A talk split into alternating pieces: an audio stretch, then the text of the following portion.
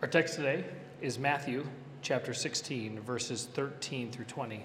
This is the word of the Lord. Now, when Jesus came into the district of Caesarea Philippi, he asked the disciples, Who do people say that the Son of Man is? And they said, Some say John the Baptist, others say Elijah, others say Jeremiah or one of the prophets. He said to them, But who do you say that I am? Simon Peter replied, You are the Christ, the Son of the living God. And Jesus answered, Blessed are you, Simon Bar-Jonah, for flesh and blood has not revealed this to you, but my Father who is in heaven.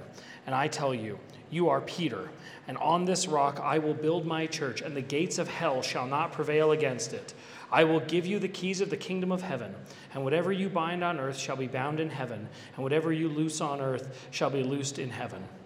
And then he strictly charged the disciples to tell no one that he was the Christ. This is the word of the Lord.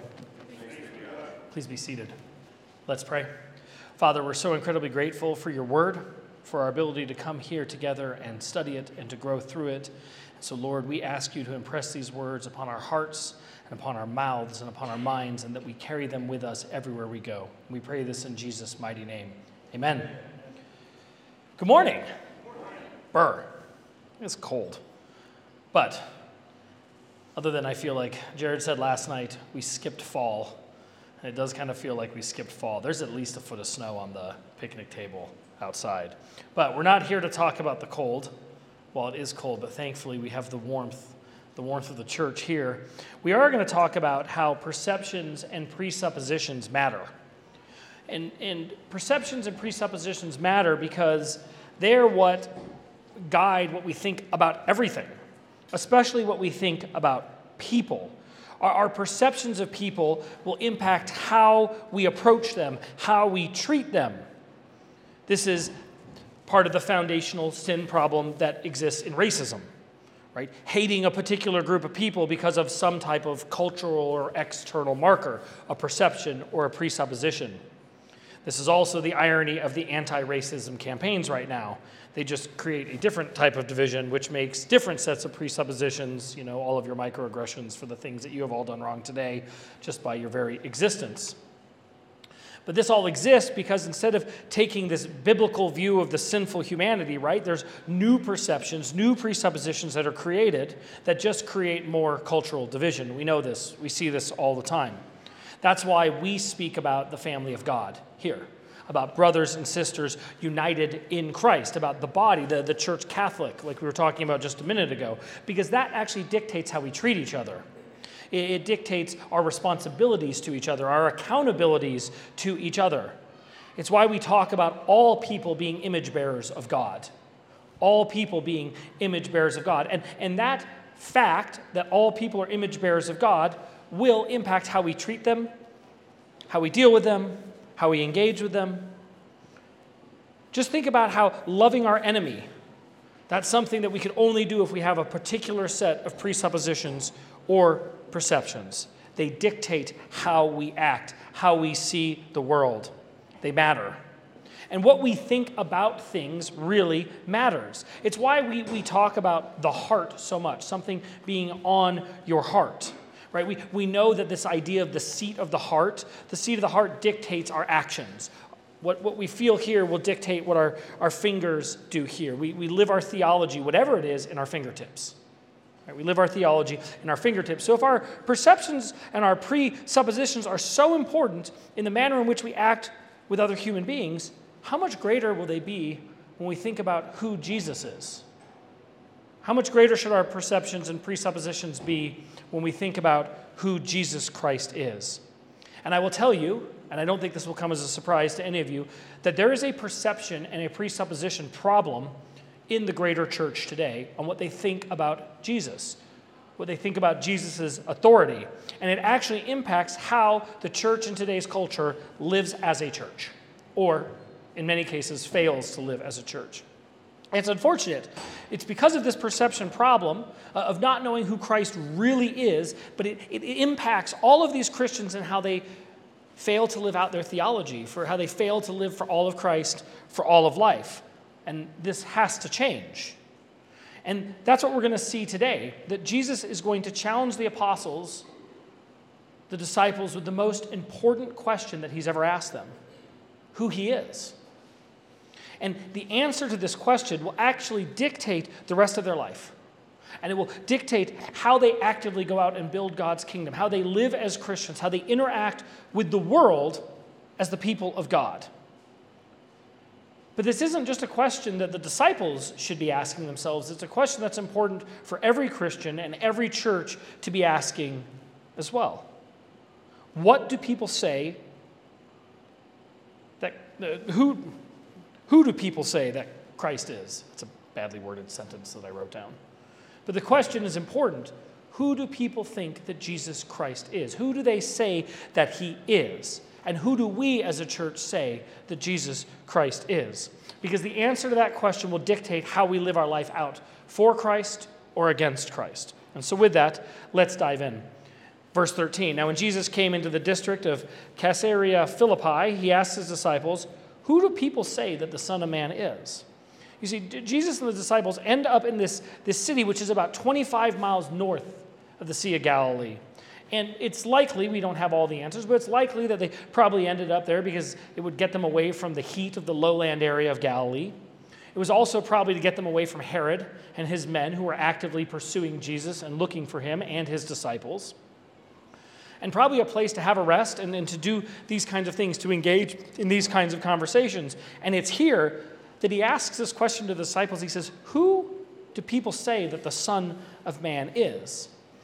And if you remember, the Son of Man is a title that Jesus uses for himself more than any other title in the New Testament. It's used over 80 times in the New Testament. And it's a term that would have been very familiar with the Jews of the day because it was a term that was predominantly used for the Messiah. You see in Daniel 7:13, I saw in the night visions and behold, with the clouds of heaven there came one like a son of man, and he came to the ancient of days and was presented before him. Now, Jews would have known what this term meant, but very few Jews actually used the term for Jesus because they didn't want to acknowledge that he was the Messiah. So that first gives us a little bit idea of the term, but it's important for us to think about the context of why Jesus would be asking his disciples this question in the first place. Jesus knows what people say about him. I mean, first, he's God. But he's, he's been out, right? He, he's been in the crowds. He's heard the things. We've watched how he's listened to what people say, even from across a room, and interacts with what they, they say, right? So obviously, he's not like asking the disciples for the local Jesus gossip. What do people say about me? He's not wanting to like sit around the campfire and like, do people like me? What do you think? Obviously, Jesus doesn't care about the opinions of the heretics, of the Pharisees, of the scribes. Like, he's not defined by what other people think about him. He's actually asking the disciples something deeper. He's asking how people perceive Jesus. What is their perception of him? What are their presuppositions about him?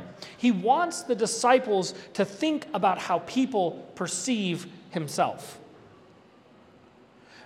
Because even those that rejected him as the Messiah still acknowledged there was something different about him. They came in droves. Even the Pharisees acknowledged that, that, that Jesus did things that regular people couldn't do. So Jesus asked the disciples, Who do people say that I am? What is their perception about me? Verse 14, and they said, Some say John the Baptist, others say Elijah, others Jeremiah or one of the prophets. They, they, they kind of listed off. They say, Well, you know, some people think you're John the Baptist. We talked about that back in Matthew chapter 14, 14, 1 and 2. At that time, Herod the Tetrarch heard about the fame of Jesus, and he said to his servants, This is John the Baptist. He's been raised from the dead. That is why these miraculous powers are at work with him, right? Like Herod couldn't get his brain wrapped around that it was that it was the Messiah, so he assumes it's got to be John the Baptist is coming after me because we put his head on a platter.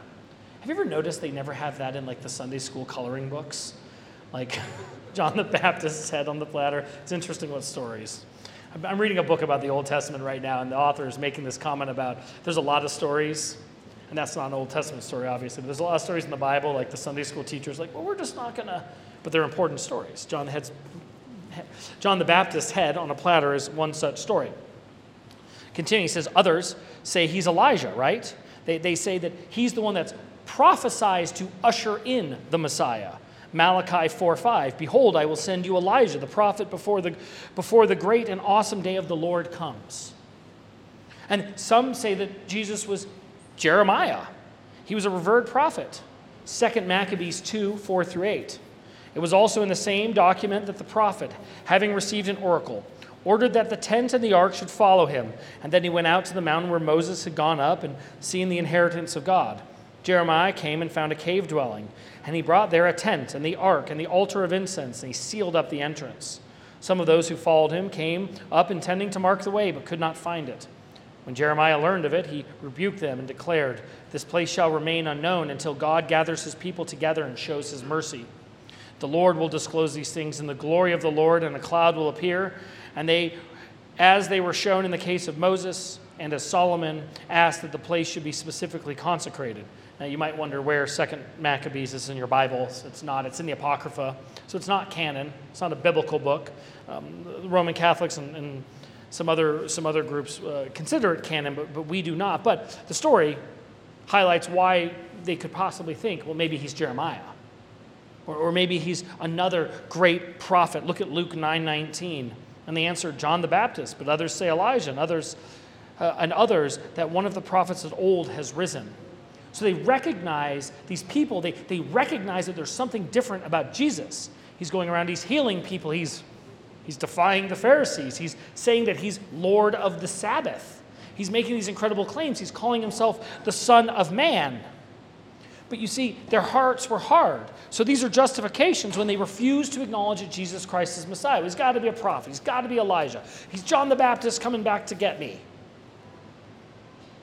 But not willing to acknowledge that he is the Christ. And you can see why this is problematic, right? While prophets are important, prophecy was important. Uh, John the Baptist, other than being just like an all around badass, eating locusts and honey and wearing leather belts and cool things, obviously important. Elijah, important. Jeremiah, important. But do you know the difference between all of them and Jesus? That's the question that Jesus is trying to get to. Do you know the difference? Yes, of course, these are important men. Of course, they did important things. Of course, it's important for the kingdom, but do you know the difference? He's basically asking them how does the world that rejects me justify who I am? And then he asks the most important question that he will ask the disciples. In verse 15, he said to them, But who do you say that I am? I love Peter. Because Peter's real. I mean, they're all real, but you can, you can understand. I love Peter's response. In 16, Simon Peter replied, You are the Christ, the Son of the living God. You're the Christ, the Son of the living God. Christ isn't a name, it's a title.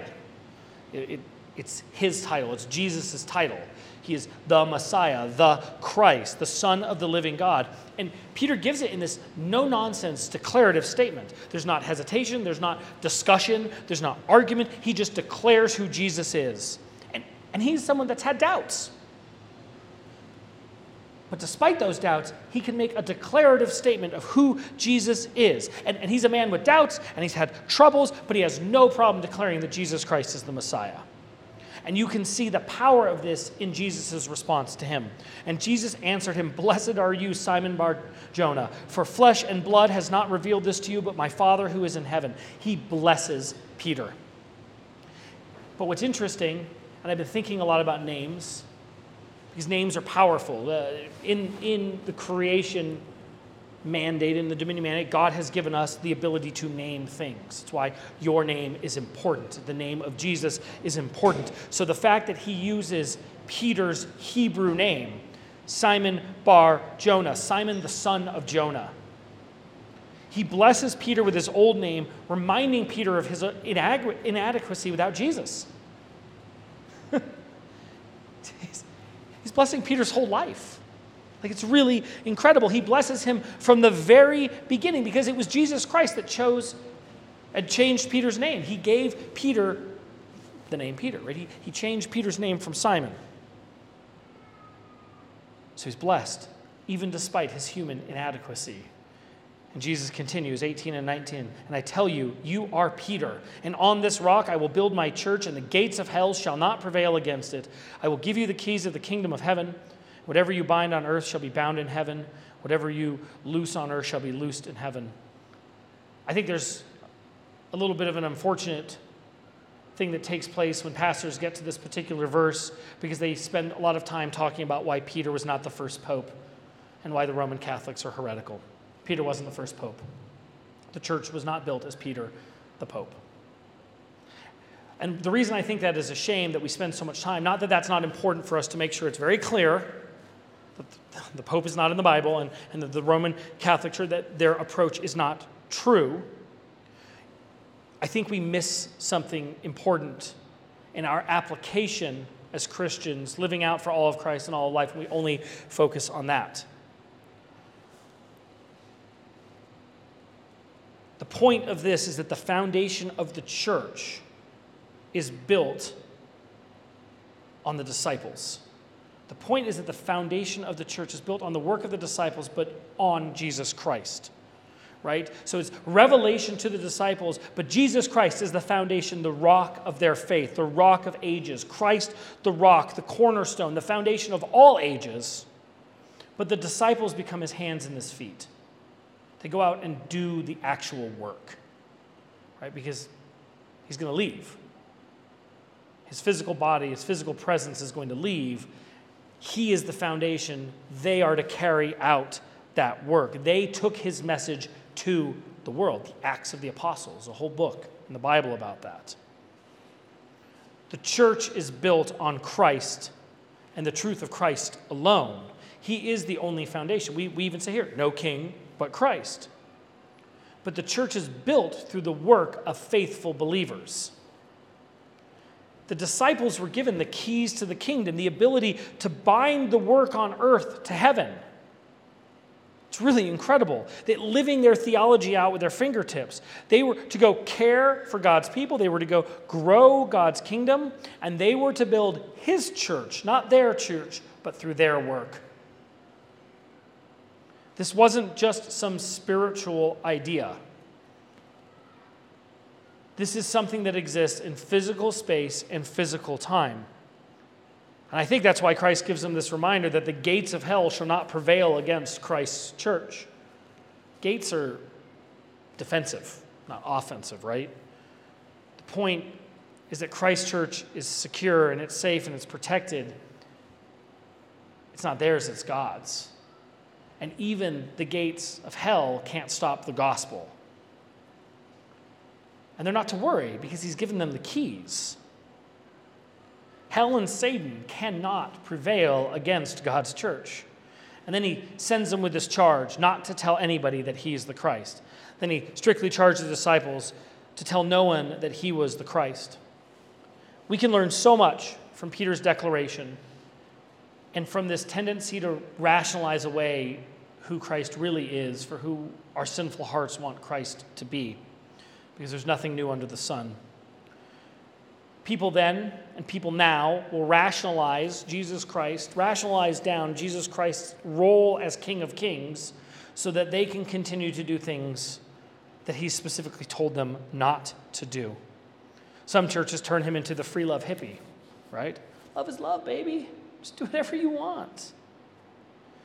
Others turn him into just a, a historical concept. That's really crazy. I told you I worked for a liberal church my first pastorate, and there was a guy that in the denomination doesn't believe in the resurrection of Jesus, and he's a pastor. That's insane. And then there's a variety of other approaches that kind of live in between where the pendulum swings on both of these sides. The pro- we don't need to cover them all because the bottom line is the same for every single one of them. They actually remove the authority of who Jesus is. They don't perceive Jesus for who he truly is, and it shows in their fruits. Who do you say that I am?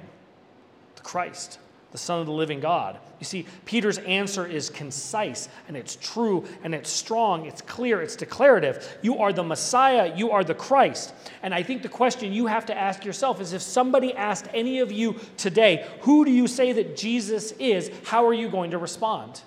Are you going to respond declaratively, like he is the Messiah, he is the Christ, he is the King of Kings, the Son of the living God? Or are you going to do the Homer Simpson thing you walk slowly back into the bushes, you know?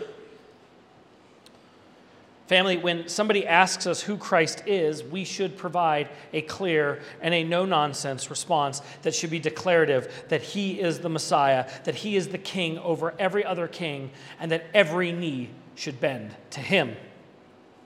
Why? Because he is the foundation and the rock of everything. And the, the reality is, when you treat Jesus Christ as anything less than king over everything, well, you end up with an approach that says that he's not actually in charge. And that's how you end up with loser theology and that the world's going to end and everything's just so terrible and there's this secular divide, there's two kingdoms and all this other stuff. That, it's not in the Bible. It's not in the Bible. You end up with this like, well, we're just here to lose, and so just maybe if I get persecuted a bunch more, then I'm, I'll add my piety, get a persecution patch on my patches of piety sash. And you can see like the spoiled fruits of that it ends up in, in a joyless faith. You just treat like life and the world here right now like it's a holding place. Like it's kind of the irony. We were talking about how purgatory doesn't exist, other things that aren't in the Bible last night, and but almost like loser theology, I just this just popped in my head. So let me roll with this.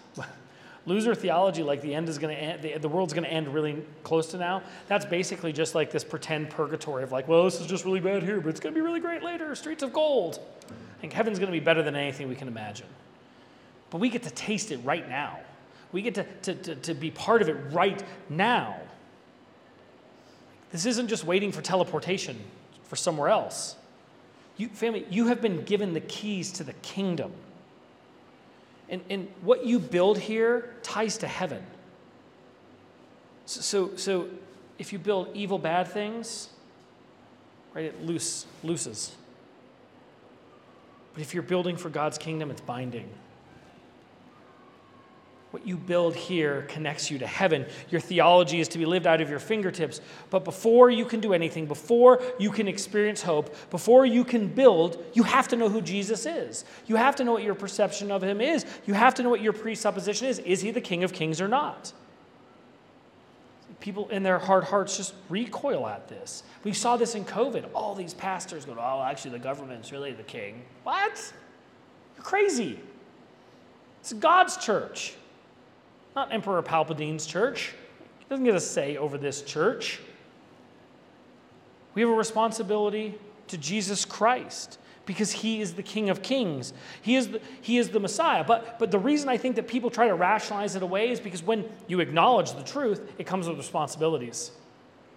Because Jesus being king means he gets to set down what the law of the land is. So it would be way easier just to like believe kind of the winsome lie. Oh, he's just this like really good guy and he just wants everyone to love each other and you know, he's like a nice prophet and he didn't said really nice things and if people would just be a little bit nicer. I mean, even the Muslims acknowledge that he was a prophet. The Muslims acknowledge that he was born of a virgin. I just had my kids in apologetics interact with that for their midterm. But the reality is, any approach that doesn't acknowledge that his total kingship over anything strips him of his power. What does it say in the Bible? He is seated at the right hand of God the Father with all authority. Hebrew 10, 12 through 13. But when Christ had offered for all time a single sacrifice for sins, he sat down at the right hand of God waiting from that time until his enemies should be made a footstool for his feet. You see, he's at the right hand of God the Father with all authority and all power, and making his enemies a footstool and throwing tables over and flipping them over when he needs to, which means that when Christ is king and you are his subjects, it means he makes the rules and we follow them. We're not legalists at all. You know that. But he has provided us a path of righteousness that through the sanctification of his Spirit, of the Holy Spirit, draws our hearts to want to be more Christ like. And it's Him cutting through us. And, and, he, and, I didn't put this in my notes, but it is in here. I think this is really incredible. He said, Blessed are you, Simon Bar-Jonah, for the flesh and blood has not revealed this to you, but my Father who is in heaven. You didn't like just pick your way, oh, I'm going to go do all the right things now. It, it, it's through acknowledging that Jesus Christ is King that He cuts in your heart and He works in your heart and He sanctifies you. And He changes you from the inside out. You actually want to follow the path of righteousness and turn away from sin because you're drawn to Him.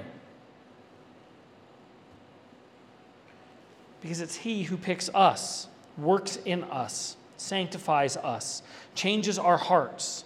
And so, what happens when our hearts change? Our actions change.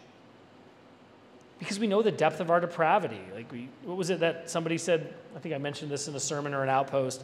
You know, I'm one bad decision away from a lifetime in jail, right? Like, everybody in, in the truthfulness of their hearts knows that to be true. So we know the depth of our depravity, but that allows us to understand the overwhelming, overwhelming power of His grace. We tremble in awe and adoration because He's our ruler and He's our King and He's our wonderful counselor and our Prince of Peace, and He picked you. You tremble because He said, You're my daughter, you're my son, I love you. I'm going to cover your sins. You can't even do this without me. I love you so much. This is why it matters how you perceive Christ. What is your perception? Who do you say that he is? Because anything less than King of Kings removes his authority. But here's where it gets good. It gets so hopeful. See, not only is he King of Kings, but he's given you the keys to the kingdom. Like, he's given you the keys. He's given you the, the secret to unlock eternal life. And I don't mean like send 1995 and we'll send you back the secret. He has given you the tools to open the door that makes your heart want to glorify Him because He's revealed Himself in His Word. Right here. Scripture, sufficient for all of life, His true Word, available to everybody. Have I mentioned lately you can't be a Christian without reading your Bible? You can't be a Christian without reading your Bible. Because wisdom comes from God. We receive, and, and if we ask God and we pray for it, He will provide us wisdom, and He's given us His revealed wisdom, His revealed truth. And that's what enables you to do the work of heaven here. Literally, do the work of heaven here. That's why it's so important to evaluate what we think about Jesus. I've been asking this for months now. Do you believe in the promises of God?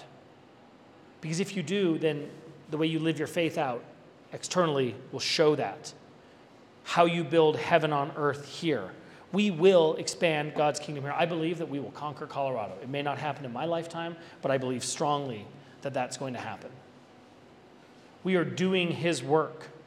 We experience the divine right here. Big crowd, small crowd, warm weather, cold weather. The body of Christ, we experience the divine in this place.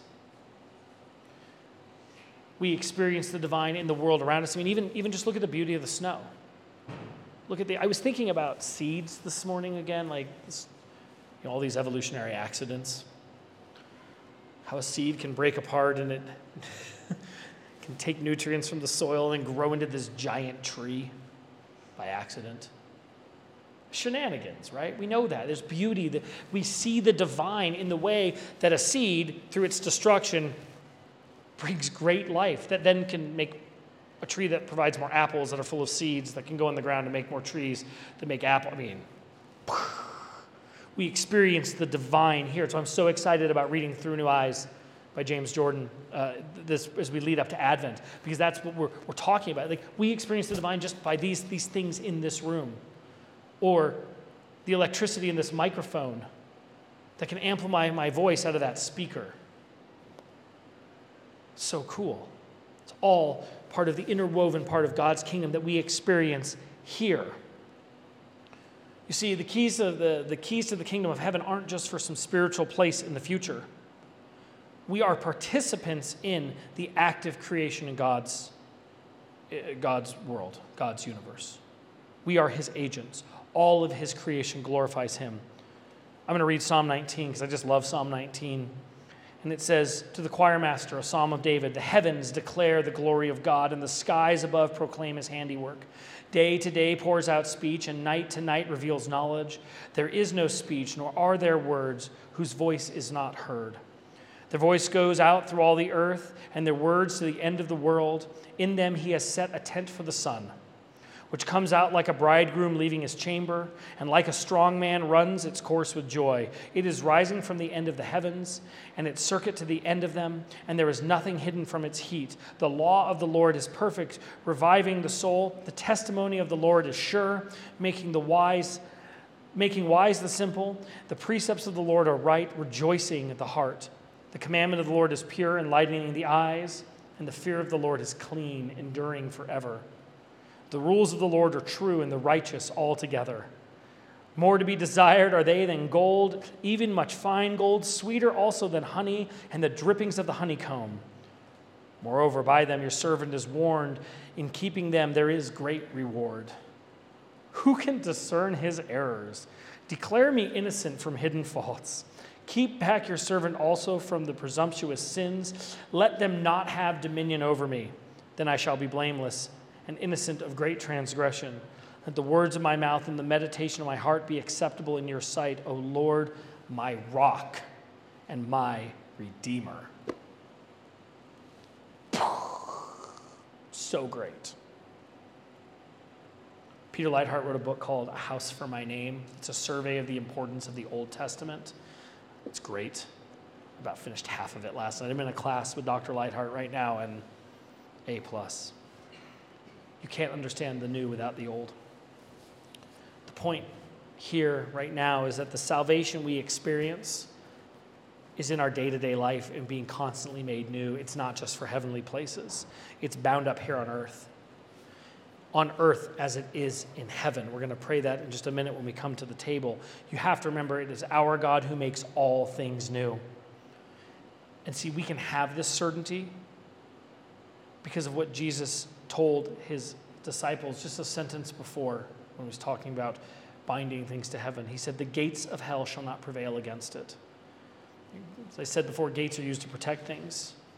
We have a gate on the side of the house, right, to keep the dog in the back and the goats in the back and the people from stealing things out of the back. Gates, in general, are defensive mechanisms. Not even the gates of hell can hold up against the gospel.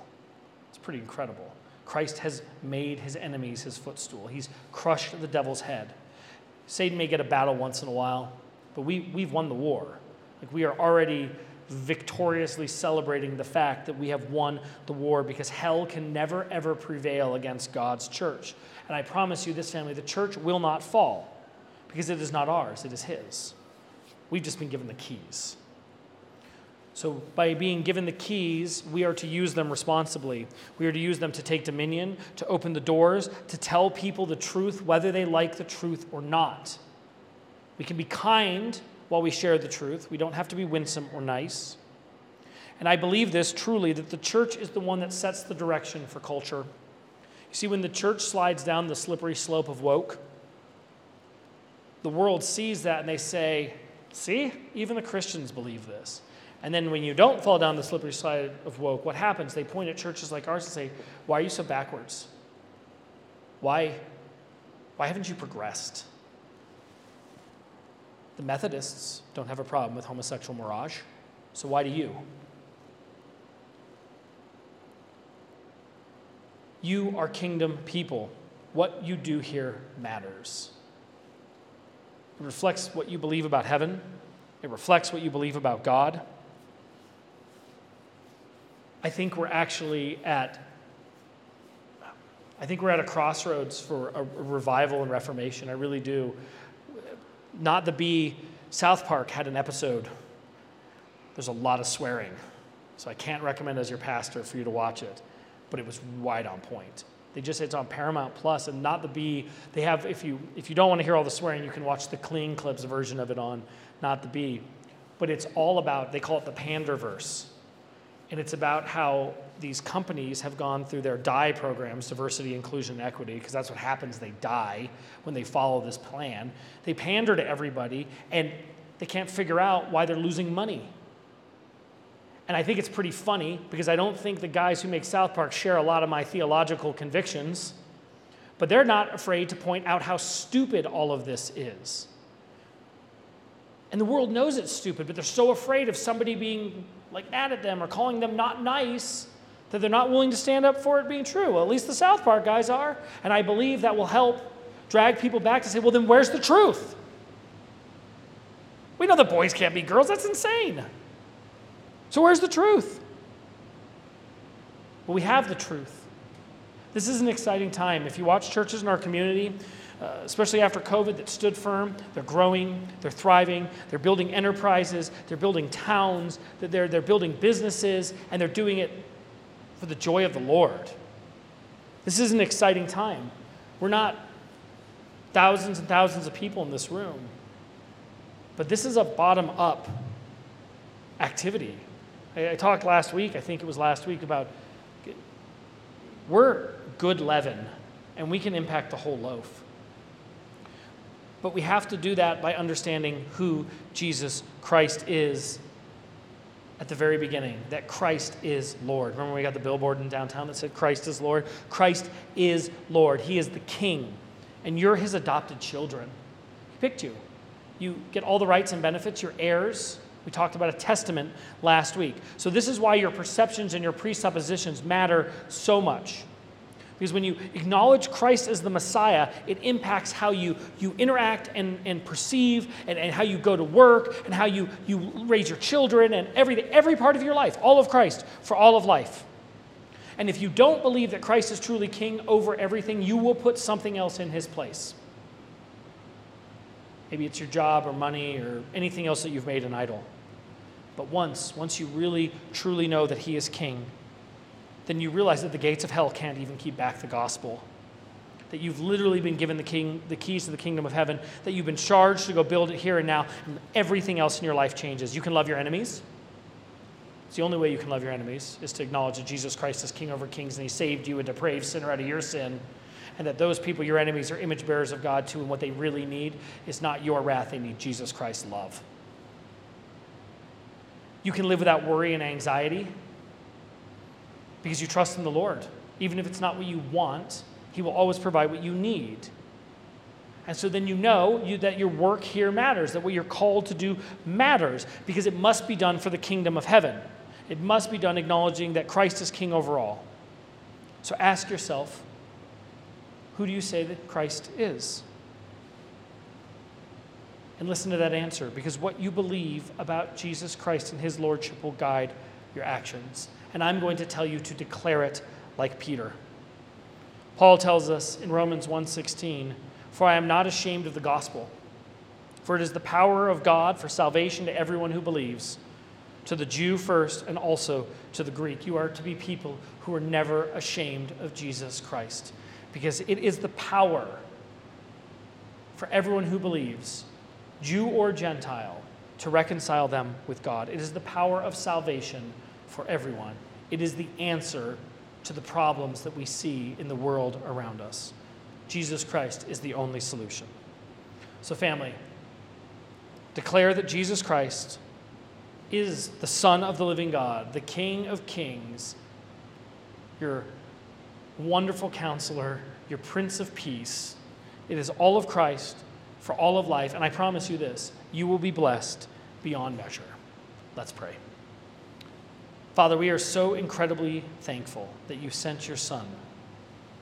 You sent him to die for us. You sent him to reconcile us to you so that we could be agents of your kingdom, building it here and now. And so, Lord, I pray that we can do that, that we do it with joy, that we do it with perseverance, even when the road ahead of us seems hard, that we know that you will always provide for us. Let us be people, Lord, that declare, that declare who Jesus Christ is to the world. May we be a light upon a hill, living all of Christ for all of life. And we pray this in Jesus' mighty name. Amen.